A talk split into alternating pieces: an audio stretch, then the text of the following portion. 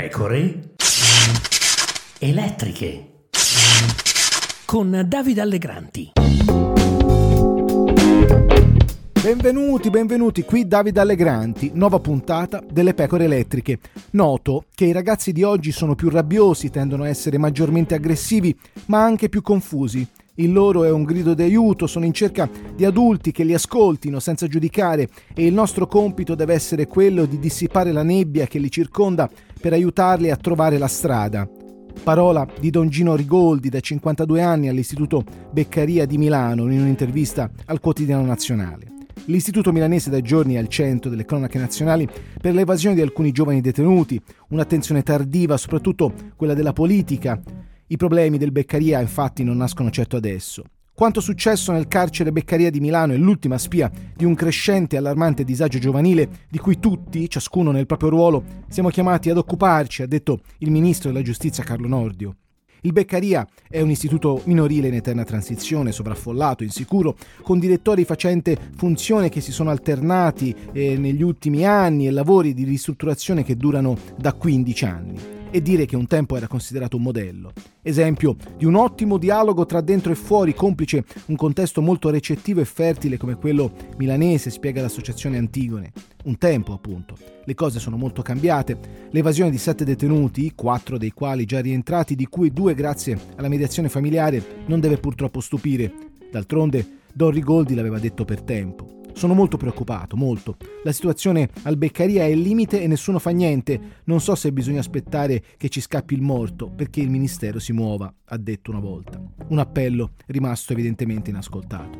I problemi abbondano, come nota sempre Antigone nel suo rapporto Ragazzi dentro.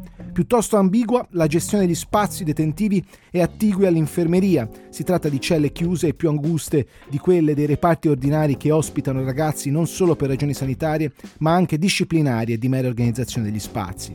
Le tante attività trattamentali proposte faticano a tradursi in percorsi significativi di inserimento lavorativo.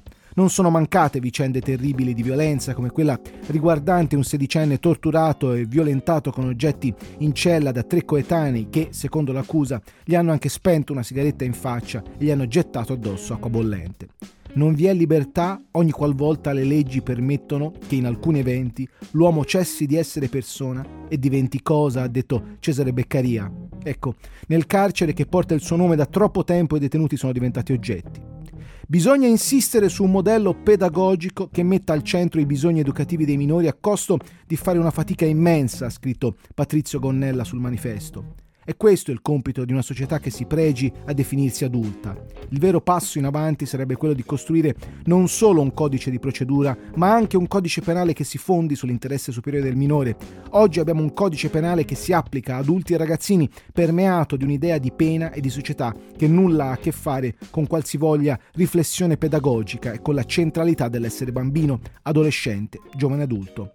Il sistema dei reati e delle pene per gli adulti, presente nel codice del 1930, non soddisfa minimamente il principio sancito nella Convenzione ONU sui diritti dell'infanzia del 1989 del superiore interesse del minore, scrive ancora Gonnella. È necessaria una diversa elencazione di reati e un ben più vario pluralismo sanzionatorio. Un furto di un ragazzino in un supermercato non può essere paragonato a quello in appartamento di una persona adulta. Il primo potrebbe essere depenalizzato, trattato civilmente o affidandosi a risposte diverse. Ben potrebbe essere trattato fuori dal diritto penale.